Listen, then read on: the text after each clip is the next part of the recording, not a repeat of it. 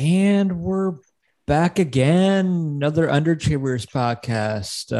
Sorry about being off the last couple of weeks. Obviously, last week was 4th of July. Jeff is here.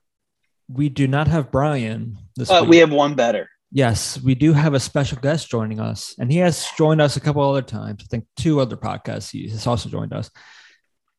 Join us in welcoming Mr. Matt Bevanor to podcast. You guys have the next best thing to Brian Appleby, and that's Matt Bevanor. No disrespect to Brian here, but I'm ready to pump out some good takes for today's podcast. There you go. Can't wait to hear, man. Well, I've been waiting for this all week long. Weekend.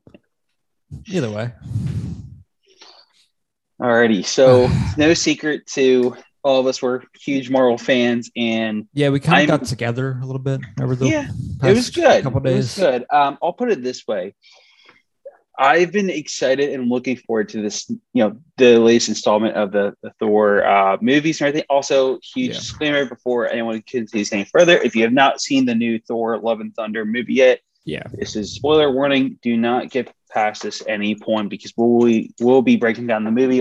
Parts. At some point we will be. It's that'll be a little ways away. So just throwing out. We'll get to that in a second, but we haven't been on it a little bit, so let's do a little bit of little updates here and there. Yeah.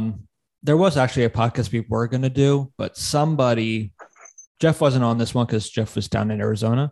Kind of good a reason, eh? Yeah, kind of.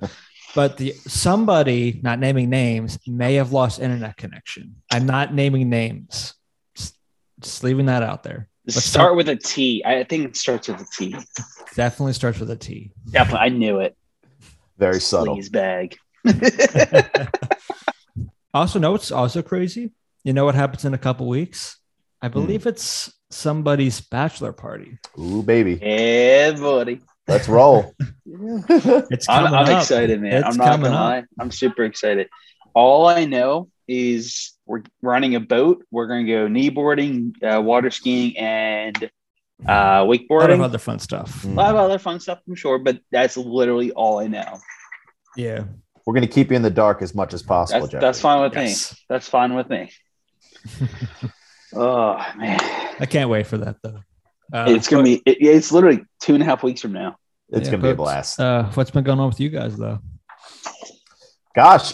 So I'm not on the pod much, but I don't know if I ever mentioned this. I am an educator, a teacher. Yes. So I am enjoying. So if you ever need any education kind of discussions, if you ever have any education questions, do not talk to me between June and August. That's the off time.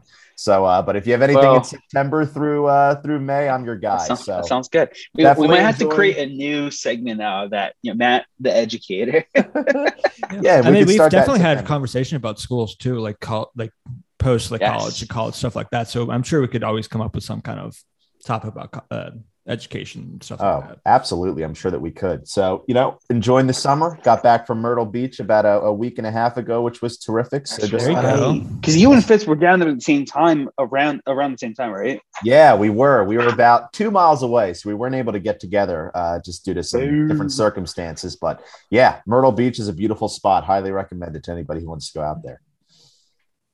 Yeah. There it is. How about you, Jeffrey? What's going on in your realm?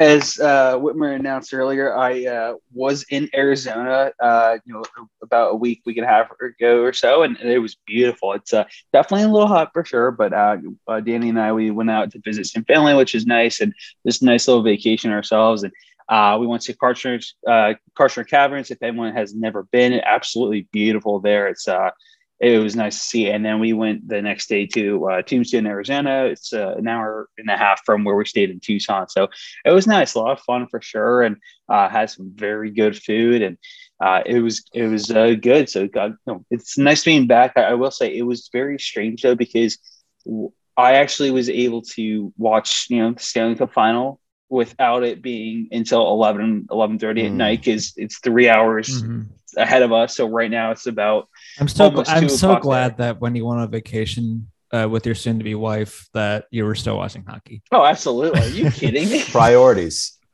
Absolutely, man. You know me. So there's that. Other than that, I over the weekend my brother Mike and I, we were supposed to go golfing but it actually was projected to rain like 90% the entire day. So him and a buddy of Mike, myself, and a buddy of his went to actually a golf simulator over the weekend instead. Ironically, it hardly rained, so that's our luck. But no, it was really cool. It's called Five Iron or Five Iron. I think it's something like that. I'm probably botching the name, but you know, underachieving at its finest. So with that being said, it fits. It fits in the name. But no, it was really cool. We actually got to, with this particular one, you could play any golf course in the world. So for example, we played a golf course that was in like Scotland, which is crazy. So if you want to, you could play Pebble Beach and all sorts of very famous golf courses, which is really cool though. So we only got through 10 holes, but yeah, it was still really cool though. So I definitely enjoyed it. Yeah. It looked like you, Whitmer, what's going on with you? So I actually have a little slight beef with the Philly Pretzel Factory, at least the one that's close by us. No offense to any of the fine people that work it, but for the second time, because this past weekend it was my grandma's birthday, so yesterday we were going to go over, and we were just going to get like a pretzel tray, like a, I think it was, we were going to do like a half pretzel, half hot dog kind of thing. And my dad calls that morning to like put in the order or whatever, and we're going to come pick it up at 1:30. So my mom goes to pick it up and they have no record of it. And it's the second time it's happened. It happened a couple of weeks ago when my sister came in and we're celebrating my niece's first birthday. And they like, at first they were like trying to find it, like couldn't find it or whatever. Yeah. And then, they said to her that you couldn't order the same day the hot dogs or whatever plus the pretzels or something like that. But if you wait, but if you wait a couple like 20 minutes, we'll make it for you. So like why could you make it now but not before? So it's just a lot of issues there with us in ordering through the Philly Pretzel Factory. So I'll be going to Annie Ann's in the future. There you go. Hey, Annie Ann's is the superior pretzel place. Yes. Yeah. Fair enough. Yeah. It was still a fun time. We still had a good time. That's good. But you could have your pretzels sooner. So yeah, it would have just been a nice little thing to nibble on, but what are you going to do? What are you going to do? Shall we get into it then? Let's just jump right into it, man. All right. We're here to talk about the pain and misery of the Flyers. Yeah. That will be later in the week, Jeffrey. Thank you. We're taking a break from that, Jeff. Okay. I know. I we can all use need a break. One whole day without getting my heart, just chopped in half, tied to orange and black. Well, if you need a little Philly sports thing, I believe the Phillies are in a wild card position right now. So. That they are. So, all right. Anyways, like Jeff said, before we get to it, like Jeff said at the beginning of the podcast, we're going to try to be as spoiler-free as possible, but there's going to be here and there maybe spoilers. Full disclosure, I'm jumping right into spoilers. Oh, so I know you are. If you have not seen this movie, you need to get out of here, pause, take pause an hour and 59 minutes. Yeah, watch it, and then come back. Exactly. All right, who's kicking us off? Well, here's my question. What do you guys want to start with? Because there's so many different directions where we could start. How about we start with overall thoughts, and then we could jump into the nitty-gritty, and then maybe we could circle back to the state of the MCU. I like that, because there is one bigger question that kind of pertains to all of this, and then there's a second question that's more so a fun question. And if we have time for that, we'll get to Lindsay's question. It is a fun question. Yeah. I would say I certainly did it. I'll put it this way. Overall, I enjoyed it. I thought it was good.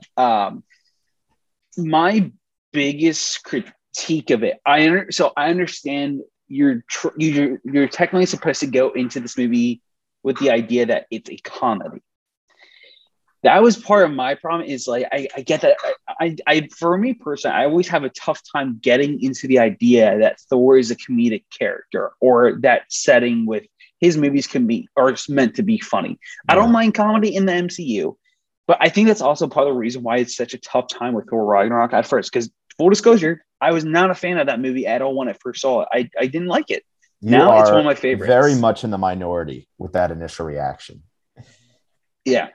So that was my full disclosure when I first saw Thor Ragnarok. Did not like it at all. Action was great. Just I hated the idea of Thor being a comedic character.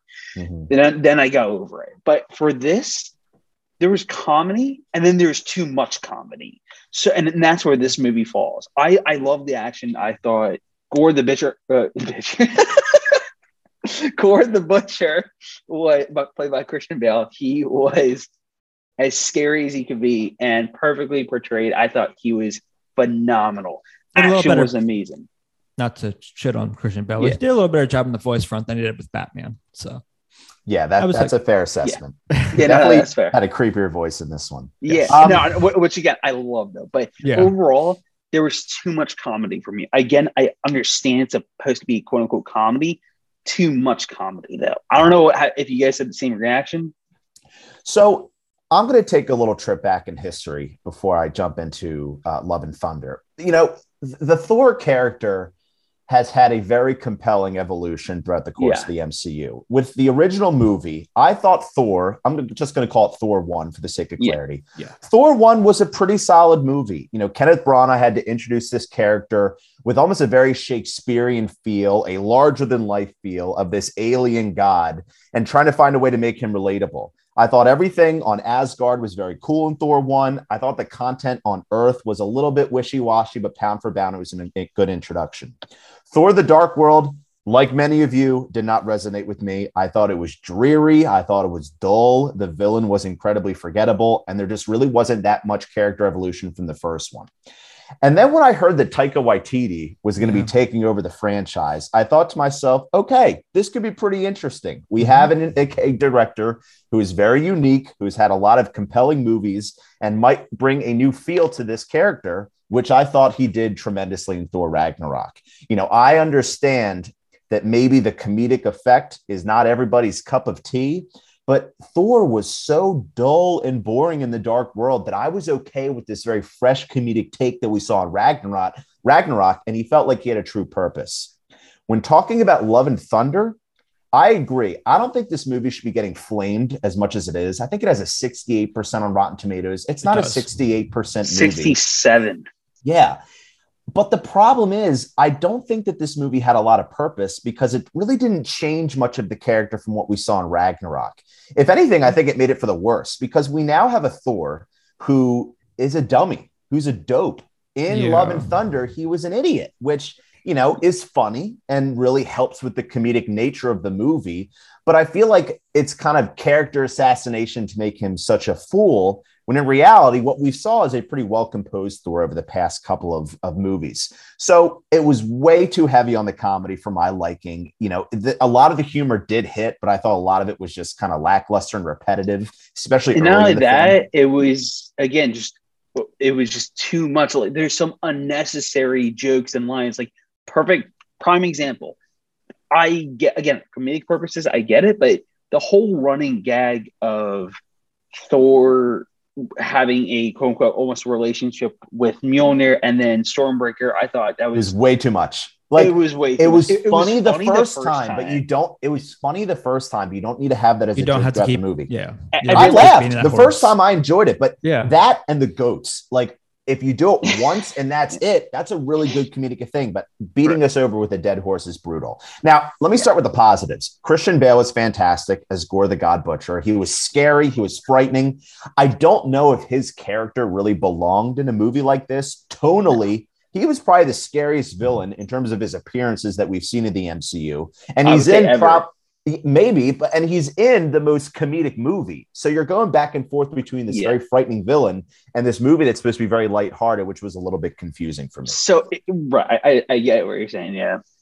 You know, I thought that the return of Natalie Portman was fine. It was solid. Seeing her as the Mighty Thor was very unique. I thought that her character was abysmally boring in the first two movies. And that's no fault of Natalie Portman, who I think is a very good actress. It's just she didn't have a lot to do. I liked that she had more to do in this movie. The setup of her character was interesting.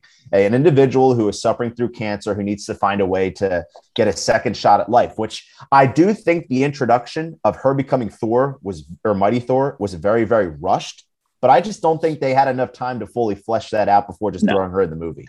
And I will say about that, actually, because I was watching a video earlier on Thor, Love and Thunder, and they actually touch on the fact that not like one or two, there's multiple details and, if you want to call it, storylines that were pulled directly from comics, such as, how, for example, how Jane Foster becomes Mighty Thor. She had cancer in the comics, apparently, and Mjolnir came to her in her greatest need and greatest fight. So I thought that was a nice touch.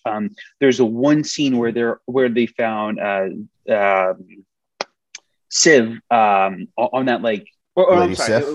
Yeah, it was Lady Sif. I don't know if it was on that snowy planet or world, but there was that huge creature. They took that directly from the comics. Some of those callbacks, I thought it was awesome and visually, very visually pleasing. I thought it was tremendous, though. Whitmer, I want to get your overall takes, like, on, or opinion on, like, you know, what your first thoughts were, like, throughout the entire movie. So for me, going into it, especially when you see Taika Waititi is the director, pretty much you have an idea that's going to be a more comedic kind of. And it's going to be a little strange. He has a very comedic tone to his movies. So with that, and even though the Guardians were in it for like a minute in terms of the whole movie, they were only really in it for like the opening sequence. I kind of had that feeling like, oh, this is going to be like a fun kind of movie with Thor. And my thought was, oh, it's going to be a couple like lighthearted kind of moments here and there. Maybe there'll be like an epic battle, something like that. I didn't really know much about the villain and Christian Bale going into it, just because I didn't look at any trailers. Because to me, I feel like trailers at this point, and we can get to it on a different podcast later, maybe this one. For what it's worth, they did not dive too deep into Gorr the God Butcher in the trailers, which I appreciated. We just saw like a lot of stills of Christian Bale looking freaky. So they I did like his back. I did like them introducing him at the beginning and kind of giving you his backstory. I thought that was cool. I thought it was a cool like opening kind of thing. Yeah, but and it's not like you spend like a whole like 30 seconds. Here he is. You spend a good, obviously it's like the opening, opening scene and everything, and not even just one scene. It's multiple scenes before you get to even the opening crawl, the Marvel theme playing for the first time. So no, I thought that was great though, and again because you want to understand the villain's motives, and I thought they, for the most part, again. Was it just like when you said with Jane is Mighty Thor's backstory? Was it a little rushed? You could argue that, but this maybe was a little more. I feel like his was a little more not thought out, but a little more gave a little more time to that than the Mighty Thor part. Yeah, no, that I agree with. And, here's my gripe. Then it probably could need a little bit more time for him. Here's my gripe. What do you think? What movie, comic book movie, is regarded as the best comic book movie of all time?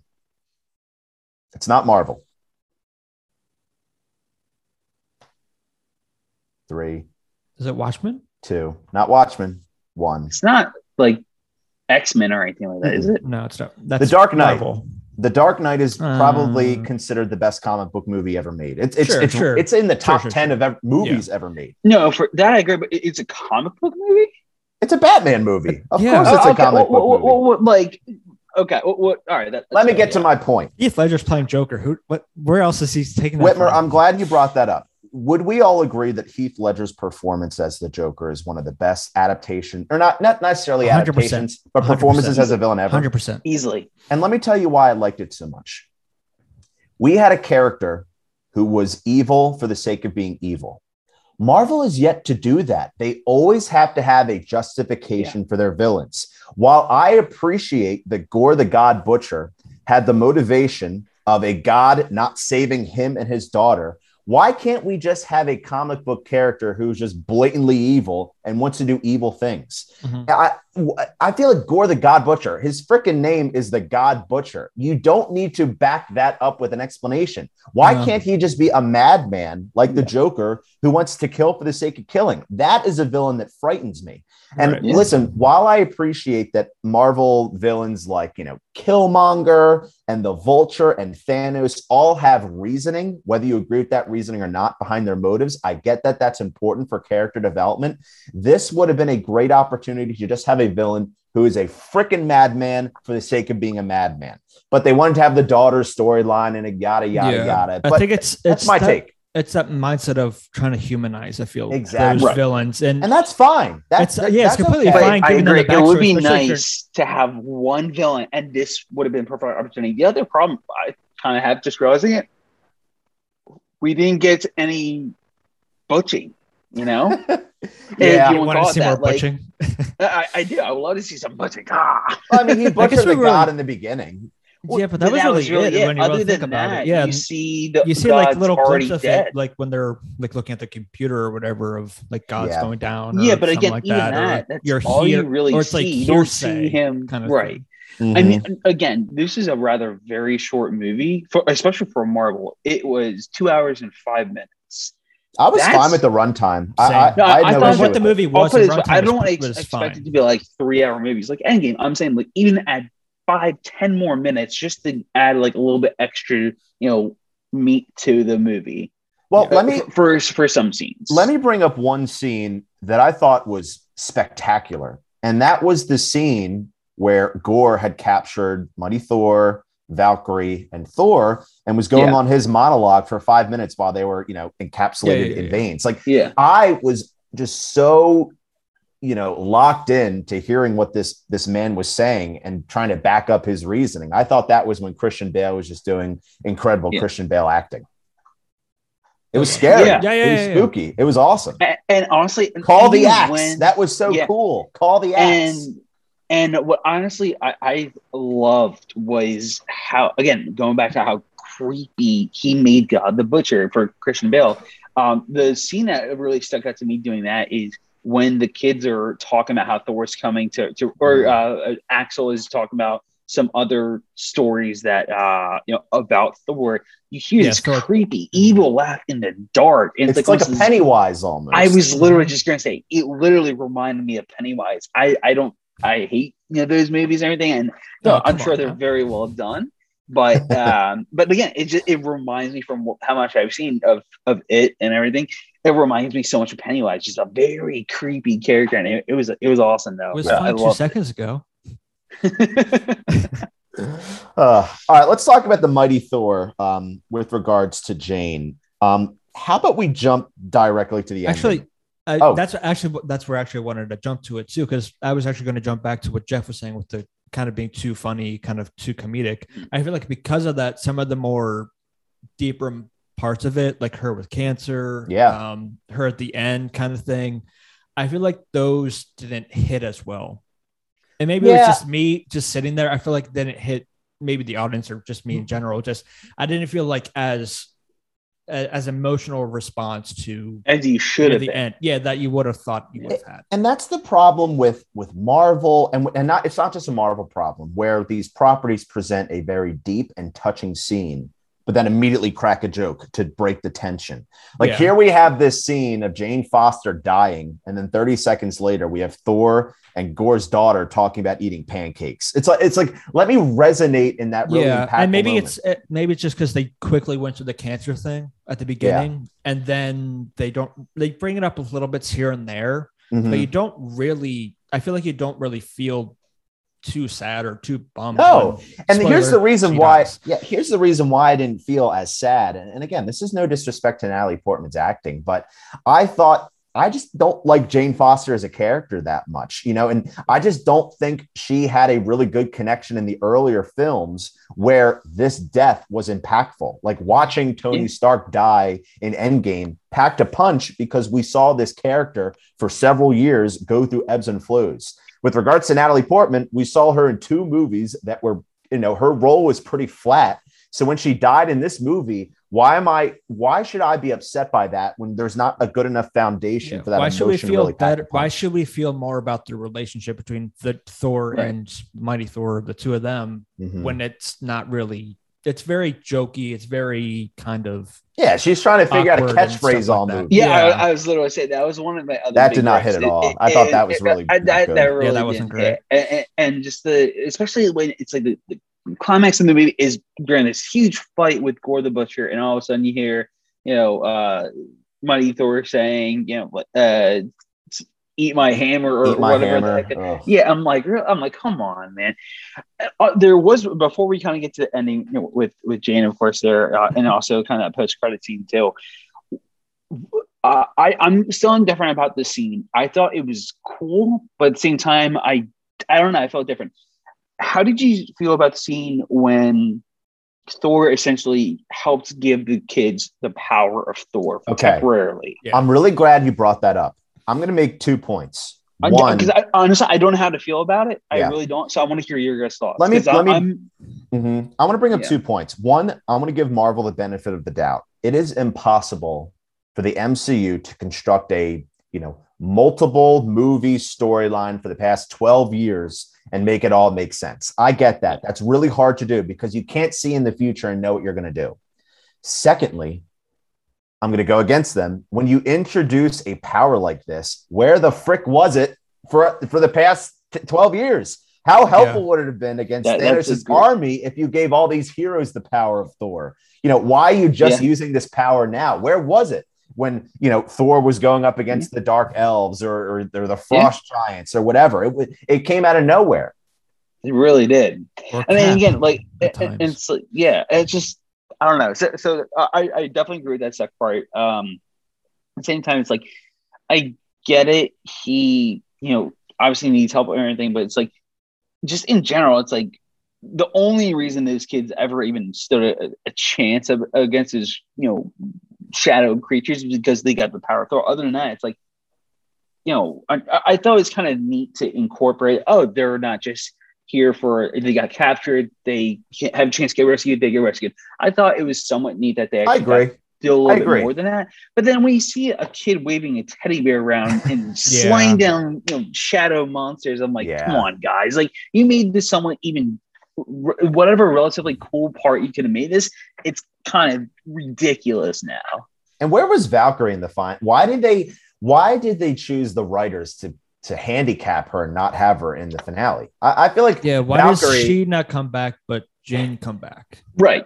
Well, I guess the explanation is Jane had the Mjolnir who could cure health when Valkyrie didn't have anything to cure health.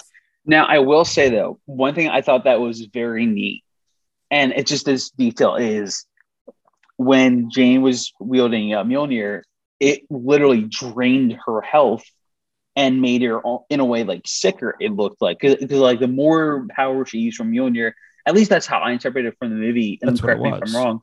Yeah. The more she was using Mjolnir, the worse her condition got. What was the explanation for that? Because we've seen, I think the thought of that was, I guess, when Thor was talking to the doctor, where it's like, there's something that's preventing the medicine or something from her body fighting the cancer. I think that's what it was. And the thought is maybe the Mjolnir is the reason why it's not. Which is interesting. Is it assumed that Mjolnir does this to anybody who possesses the hammer? Because that didn't happen to Thor. That didn't happen to Captain America. It didn't happen to Vision. Why did it just happen to Jane Foster because she's human with no? That's the only thing I can think of. Yeah, it just felt like a weird storyline that wasn't backed up with logic. It wasn't. It's just because she was already sick to begin with. I don't know. Yeah, it was like she was like stage 1 or 2 cancer, maybe because he was stage 4. I don't know. Do we all agree that they should have killed Korgoff when he originally died? Yes, 100%. It would have been like just kill him off. Like I know that he's a funny character, and I know Taika Waititi voices him. So, but it's like, come on, man. And again, we only got, obviously, besides Gore, we only got one major death, and that was technically Jane Foster, and even then, but she could come back. I mean, like, I could see them in a future movie find a way to bring her back from Valhalla. You know, they open up a portal. Not to be that guy, but it's also a comic book movie. They can come back whenever, really. Yeah, that's true. If they can go figure out, if they can figure out time travel, I'm sure they can figure this out. But then that's so counterproductive of every other past MCU death ever. Yeah, that's just an issue with comic books in general. I know. So that's why it's like, although it's good to have guidelines like that, that's also why I honestly love it when they don't always follow the comic books. Mm-hmm. Mm-hmm. It's like perfect example. Well, not of like not following comics, but like at the end of Infinity War, I was, I watched it was back when I was in Strasbourg. When did that come out? Senior year, 2018, right? Yeah. Which movie? Infinity War was 2018, 2019, I think. Yeah, that's correct. Okay. So either way, junior, senior, whatever.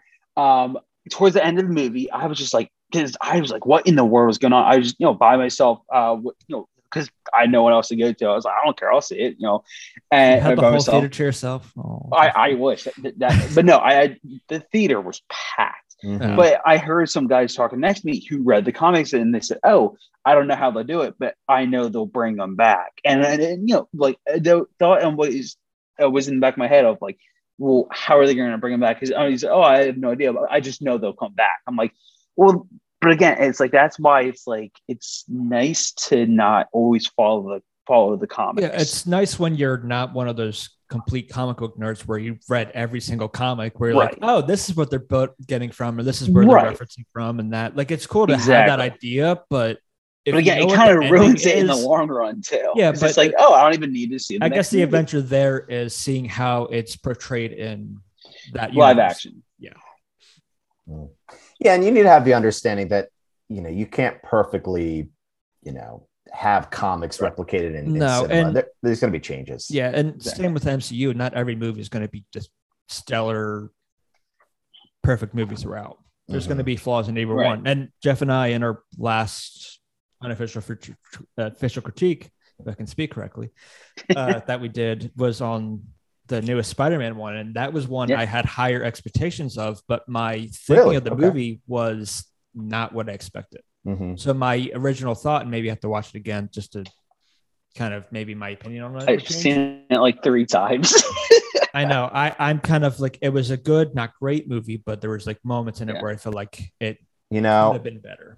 Any more final thoughts on the movie itself before we start talking Marvel from a macro point of view? So for me, I just saying, if there was like giving it like a Rotten Tomatoes kind of score from 0 to 100, I'm probably close to where Rotten Tomatoes has. I'm probably about like 72-73%.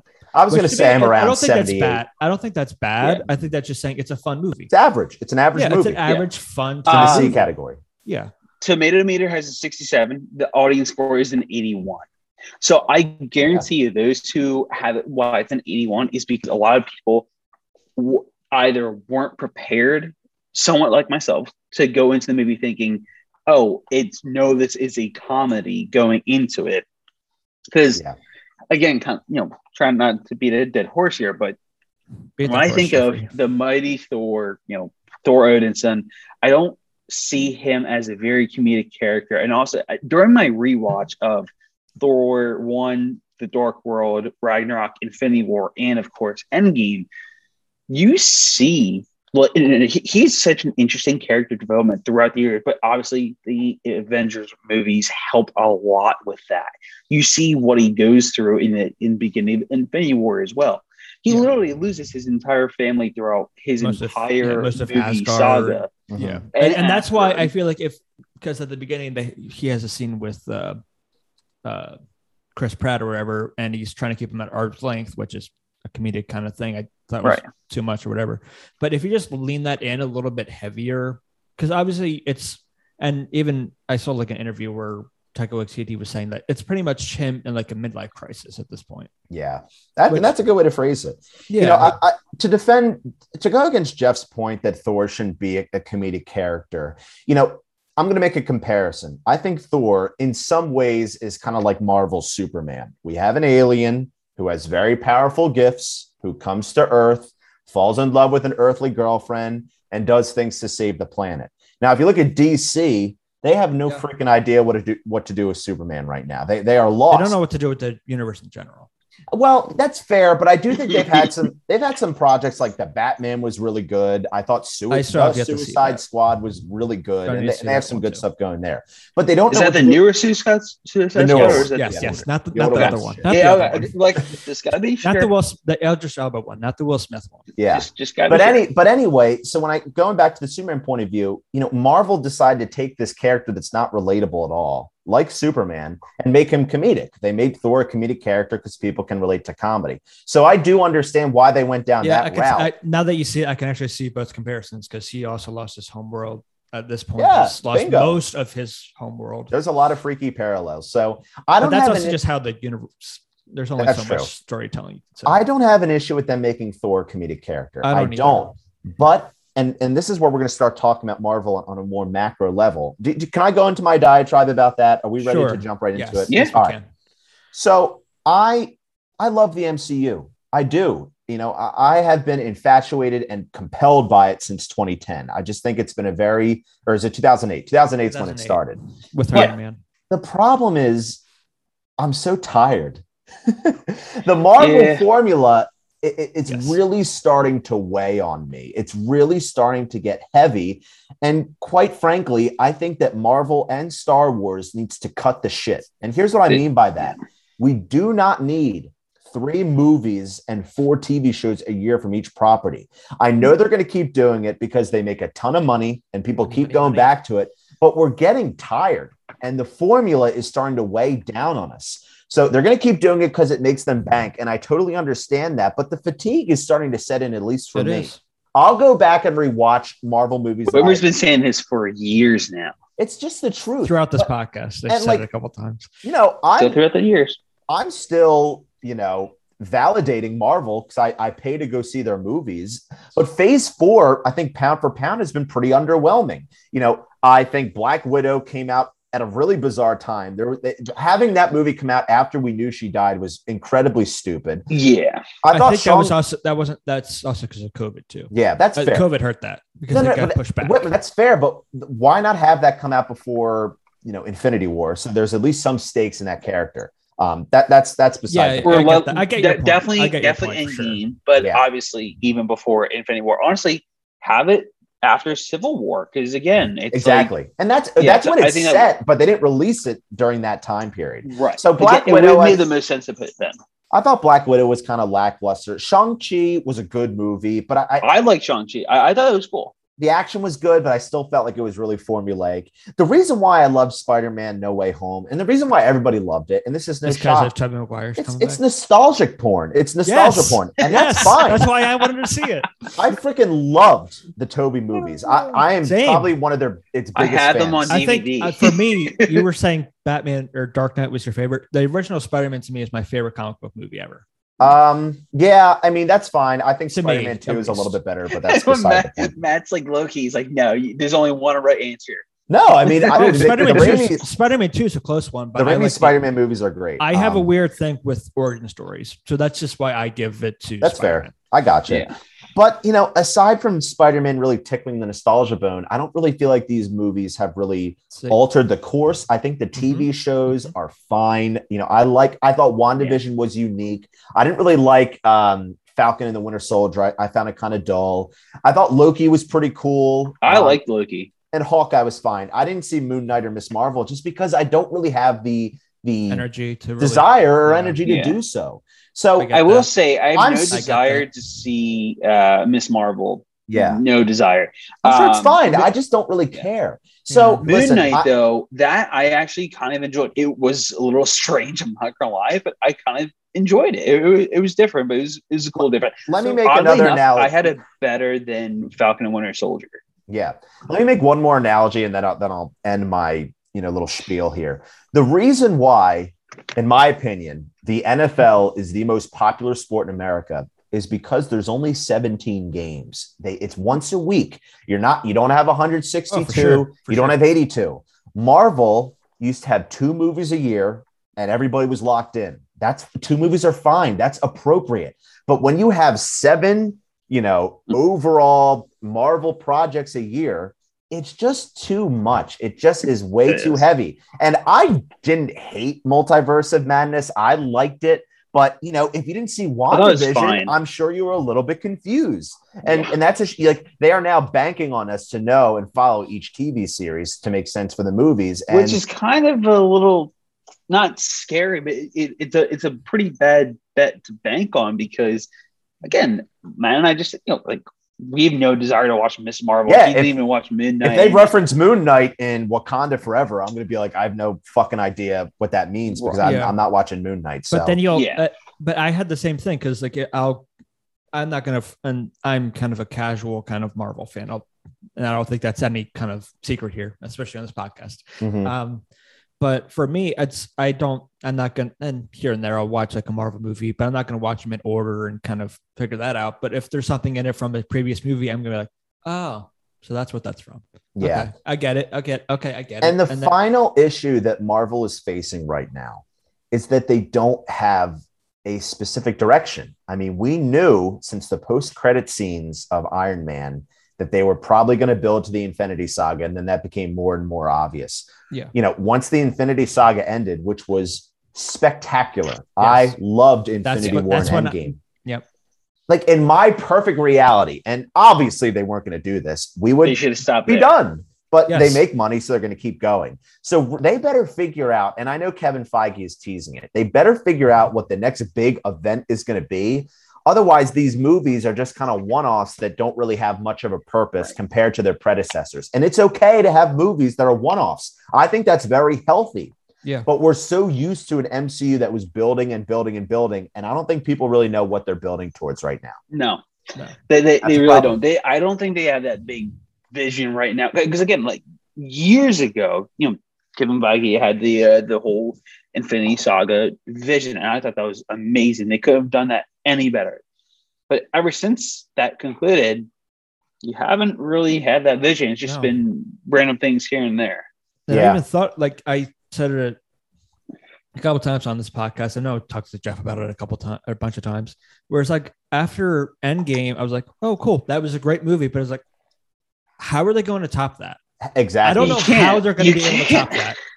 I was like, the only reason you could almost argue to top it is what they did with No Way Home. And obviously, I don't think it topped it. It was still, they were both very good movies, but I don't think it would top it. But that one was more nostalgia. But again, unless it's nostalgia purposes. Correct. Exactly. And listen, you know, the stakes aren't there anymore for me. I know that a hero is not going to die at the end of a movie. And if they do die, they'll probably come back. They'll come back. So when there's no stakes, and that's why Black Widow didn't hit for me because she couldn't possibly die at the end of her movie because she survived and went on to Infinity War and Endgame. Yeah, I never thought for a single moment in Love and Thunder that Thor was going to die. There's just no freaking chance. Also, he's going to be in a fifth one. Yeah, Thor will return. Fifth, I know, and I know Chris Hemsworth is one of the not really originals, but it's been there since pretty much. He's totally an original. Yeah, I think he's an original. Yeah. What was Thor? Was that the fourth or fifth movie? I think that was 2011. Like, yeah. So when Iron Man, 2008, Iron Man, Captain America, Iron Man 2, and then Thor. I think Thor was right. Yeah, and then 2012 was the Avengers. So, like, listen, in a way, but he's.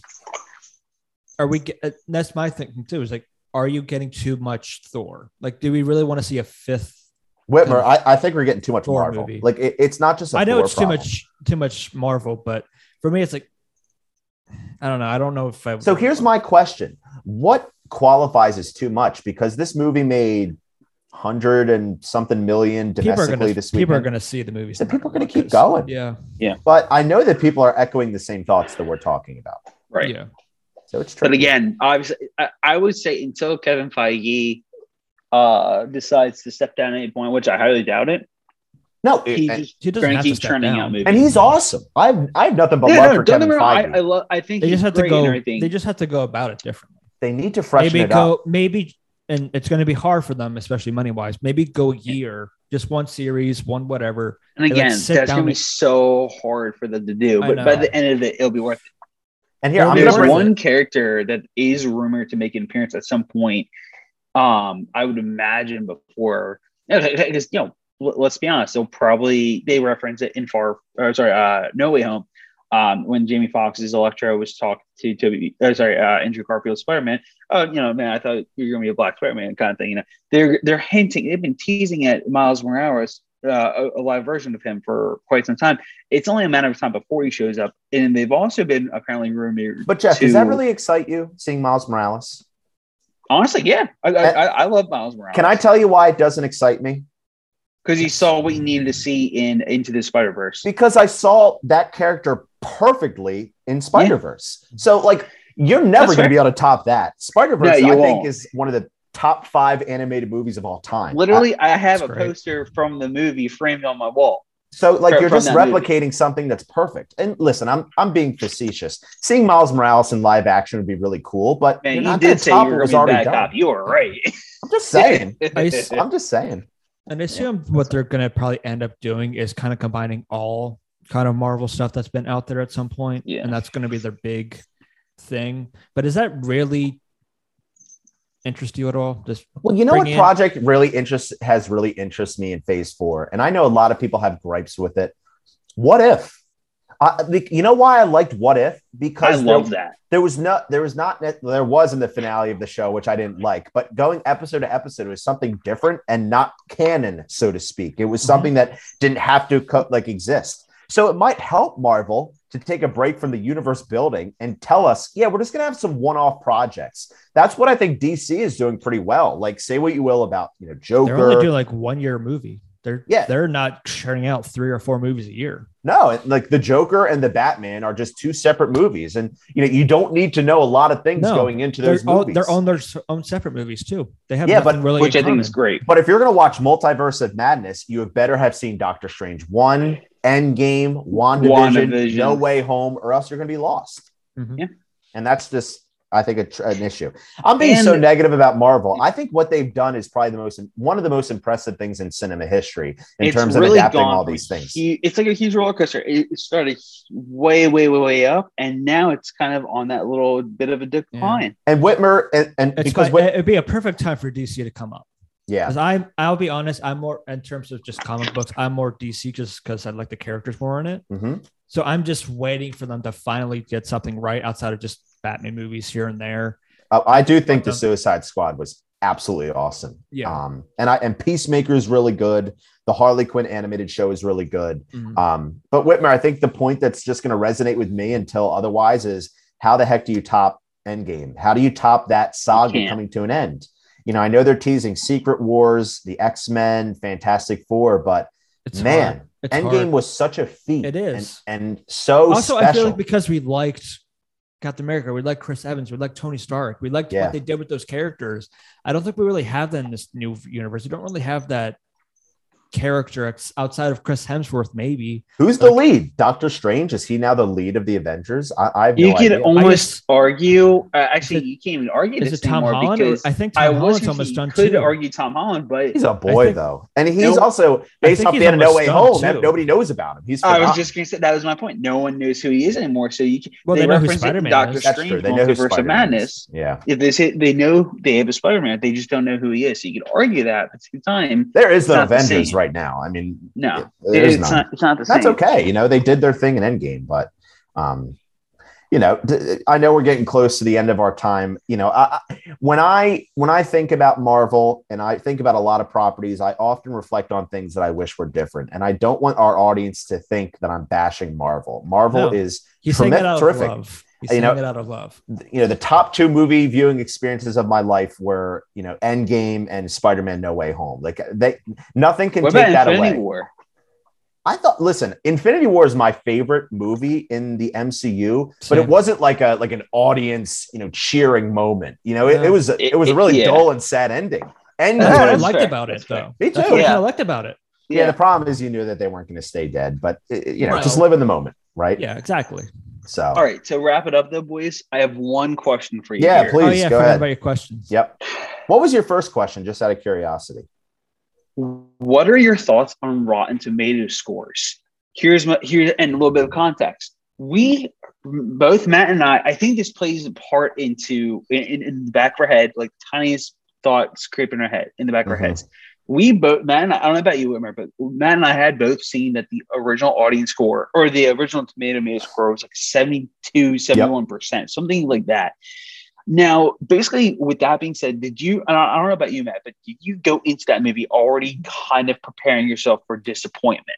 And so, like, again, if I saw that, if I'm saying that I saw that review beforehand, I would have had the same reaction going into the movie because that's how my initial thinking of the movie was going to be. I want to say a few things about Rotten Tomatoes quickly. One, Jeff, yes. You know, I'm somebody who looks at Rotten Tomatoes and I put value in the scores. So yes, it did impact my my expectations going into the movie. Secondly, I think so too. Secondly, if you're somebody who is so insecure that you bash Rotten Tomatoes because you see a score that doesn't align with your narrative, you're a fucking dumbass. Like, it's just a website. You know, if they don't like the movie you're rooting for, get the fuck over it. It's not the end of the world.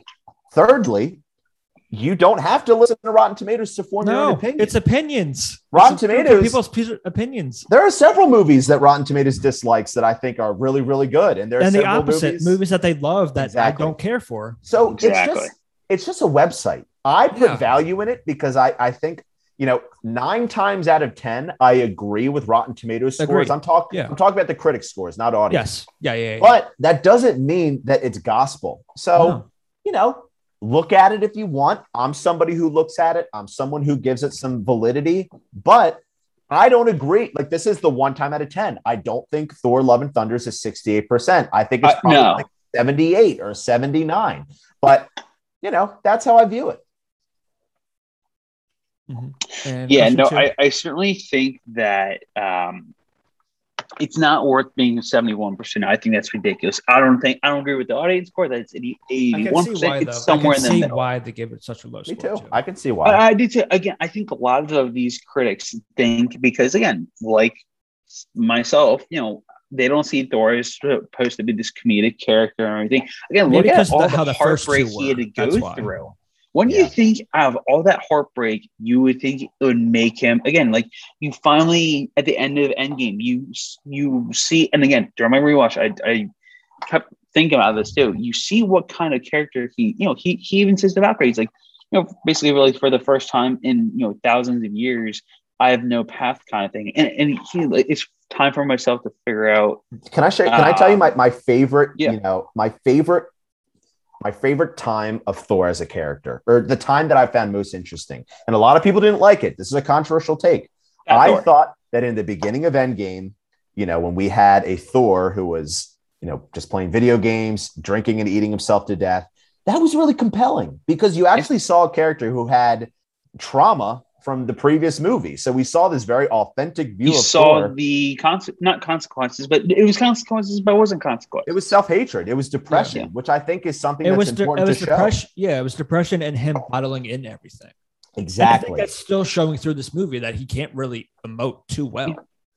Yeah, they just made him stupid. Trying to find and I will say about Endgame, though, again, the first 2 times I saw Endgame, I hated Fat Thor. I was like, this is ridiculous. Again, that's where you're making him the comedic character. I hated Hulk more, but I wasn't a big fan. I like Professor Hulk, too. I love Endgame. I think Endgame is really pretty great. I liked Endgame too, but those were two moments. Those are my 2 gripes. We'll talk about that another day. Yeah, I had 2 gripes going out of the movie. It was Fat Thor and Professor Hulk. I still hate Professor Hulk. I respect and actually like Fat Thor. You're going to see him again in She-Hulk, something that looks really, really shitty. That's another project I have no interest in watching. I might watch it just out of curiosity because it looks so awful. I no interest. Anyway. I get the one. You know, say again?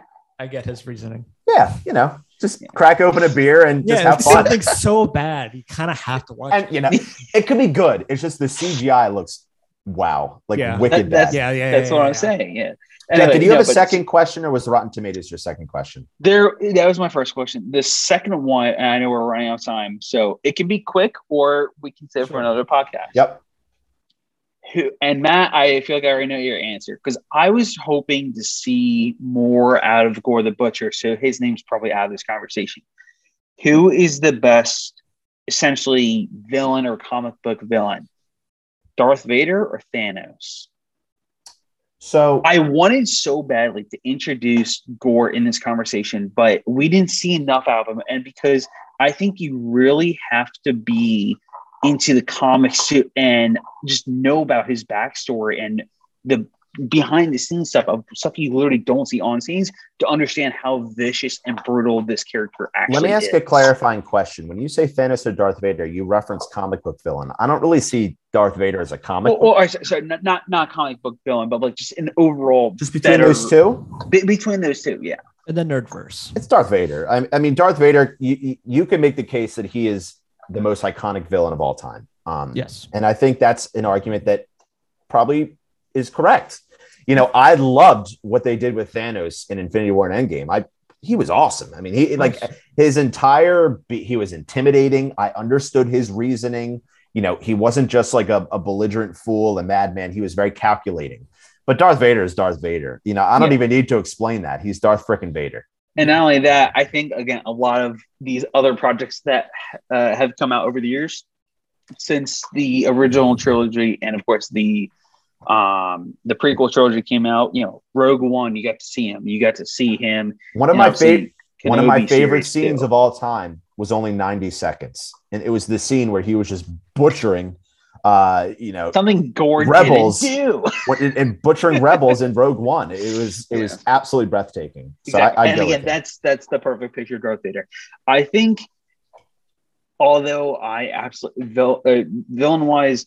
Easily by far, Marvel villain belongs to Thanos by far. Overall, between him and Darth Vader, I think it's probably a little bit closer than people realize, but it still goes to Darth Vader. Again, I think Whiplash from Iron Man 2 might be the best villain of all time. All right, boys. Close this laugh. I think that's how we're going to end it this week. Yeah. Any final thoughts? Nope. I got just nothing. Free agency starts. This week. My final thoughts are go see the movie. You know, we have our views. Rotten Tomato has its view. This is a video. So if you leave a comment, like if you're on our front on just anything Marvel wise that we've mentioned, or if you thought Love and Thunder were great, or if they were bad, or whatever, leave a comment. Or if you just want to tell me why everything I said was exactly right. Please go right ahead. Or wrong, unlikely, but go ahead. Yes. And with that's where we'll end it this week. All right, Until next time, we'll see you.